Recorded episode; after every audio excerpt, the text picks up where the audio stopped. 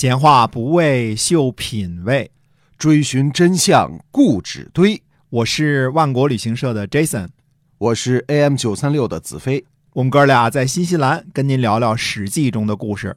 各位朋友，大家好，欢迎继续的收听《史记》中的故事。新西兰万国旅行社的 Jason 为您讲的。那么，我们跟您聊几句我们的这个新开发的这叫做网上购物的这个超市啊，对万国到家。嗯，搜索很简单，大家在微信当中搜索“万国到家”，就可以找到我们的公众号。然后您跟随我们的公众号进去呢，随便逛逛，但是买东西一定要买这个直邮中国的东西啊。哎，嗯，那么上次有个朋友问说，你们的这个牛和羊是圈养的还是天然放养的？真的是天然放养的吗？新西兰全都是天天然放养，就是大嗯大草原上。其实跟大家说个原因啊，嗯，圈养养不起，新西兰平均这是老的数字了，一个人啊十一头羊，嗯，八头牛，你你要圈养那大多少棚子啊？这棚子值钱值老钱了，是吧？啊。所以呢，这个啊，所以圈养养不起，啊 您不会在视频当中看到片段说很多牛挤在一块儿啊，啊集中饲养这种事儿。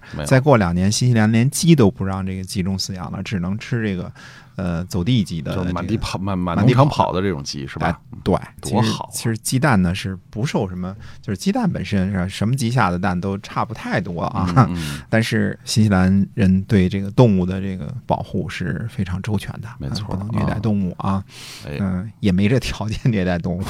我们连讲句老实话，没那么多钱干起了那么。多的这个牛圈、羊圈，是吧？没错。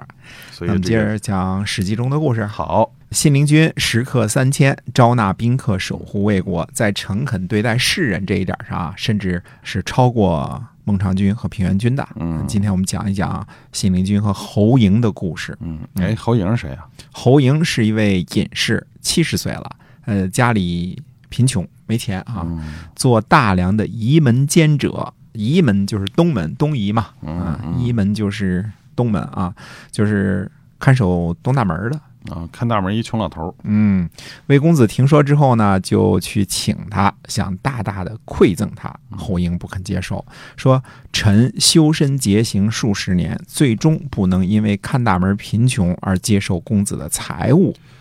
侯莹啊是个世外高人啊，嗯这个不为财物所动，其实人家给就拿着呗，嗯 你这个想法跟我一样，给就拿着呗。啊、给还不拿着，是，于是公子呢就摆酒大会宾客啊，都坐好了之后呢，公子就坐着车，把左边尊贵的位置让开，虚啊就是让开，然后自己呢驾车去迎接看守东大门的侯先生。嗯，侯莹呢穿着破衣裳、破帽子，然后直接就上车了，也不谦让，呃就是想观察一下公子。而魏公子呢，揽着缰绳，越来越恭敬。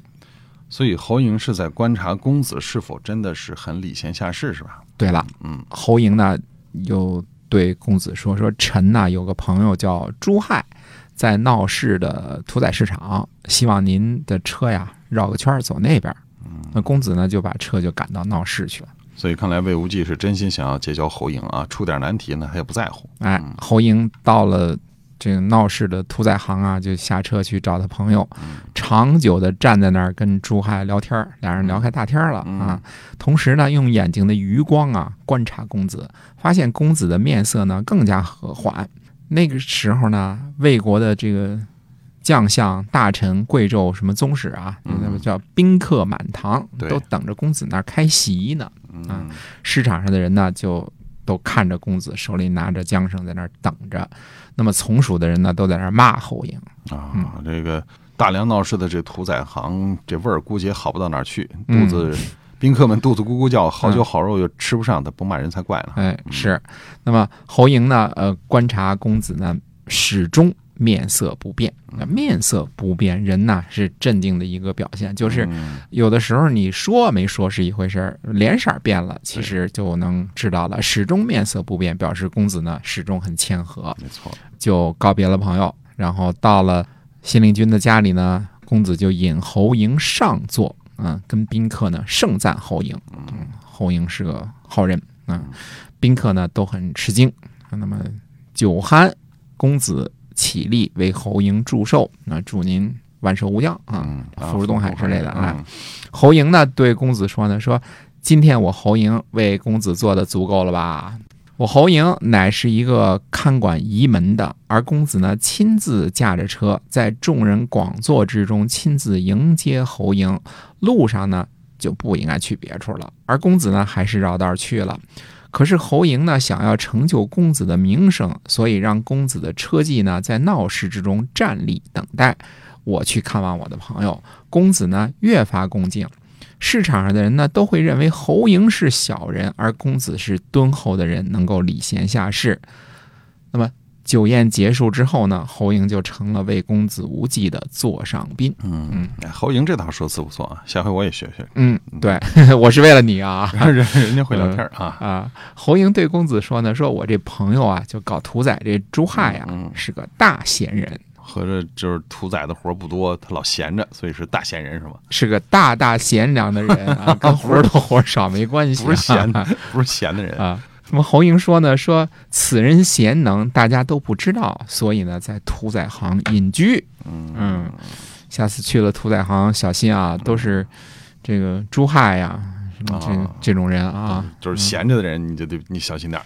哎，等到到时候我们讲楚汉相争的时候，还有一个屠宰行的闲人呢，嗯樊哙、樊哙啊嗯，都是大英雄啊。对的，呃，所以这个信陵君呢就去请他啊，嗯对吧？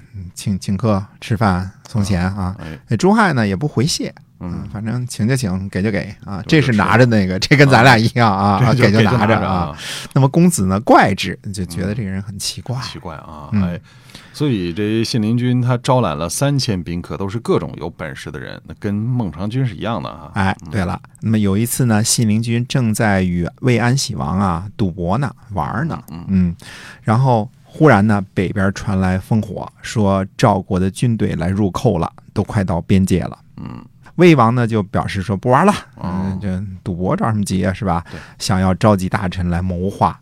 这个信陵君就阻止说说赵王啊，只是出来打猎，不是来入寇，咱还是接着玩吧。嗯嗯赌的挺好啊。魏安喜王呢就恐惧，心思都不在玩上了嘛。嗯，过了一会儿呢，北边又传来消息说赵王呢只是来打猎，不是来侵略。那魏王就大惊，就问魏公子说：“您是怎么知道的啊？”信陵君呢就回答说：“臣的宾客当中啊，有人能够知道赵王最机密的事情的人啊。那么阴氏，赵王的阴氏，他最机密的事儿他都知道。那么赵王的一举一动呢，宾客都会向微臣报告，臣就是这样知道的。嘿，这信陵君道行够深的啊。嗯，因为信陵君礼贤下士，这些人呢都愿意为他卖命啊、所以这是故事当中要表达的这个问题啊。嗯嗯，但是也因为这件事儿，魏安喜王觉得魏无忌太过贤能了，就不敢把国政再交给信陵君了。哦，所以魏王这是武大郎开店，个子比自个儿高的他都不敢都不录用，那、都不录用。啊，跟我比个儿来了，先比个。比我高的我不用你。对嗯那么这位之后的这个魏王和信陵君之间的这个裂痕呢，就埋下了伏笔嗯啊。那么讲到这个时期的合纵呢，我们就不得不讲讲魏国和赵国的君主，比如说魏安喜王和赵孝成王都是个什么样的人？因为现在赵魏是合纵的中间，对吧？哎，韩国只是，嗯、说过上次是站着死还是跪着死的问题啊。现在有点能力的，那就是赵国和魏国了。所以这两国的君主呢，我们下次得，呃，好好的跟大家讲一讲，好，看看他们是个什么样的人。是的，嗯所以今天我们这个史记中的故事呢，先跟大家就聊到这儿了。新西兰万国旅行社，请您关注万国到家网上的购物超市，嗯我们会把新西兰最好、最棒的、质量最好的、最新鲜的生鲜这个牛羊肉、海鲜呐、蔬果都介绍给您哈。对，我们准备开直播带货呢。嗯，嗯太棒了哈！嗯到时候关注直播，我们来看看 Jason 嗯，怎么吃东西啊？对怎么卖货。好，好的那，我们在下期节目欢迎您继续的收听《史记》中的故事，再会。再会。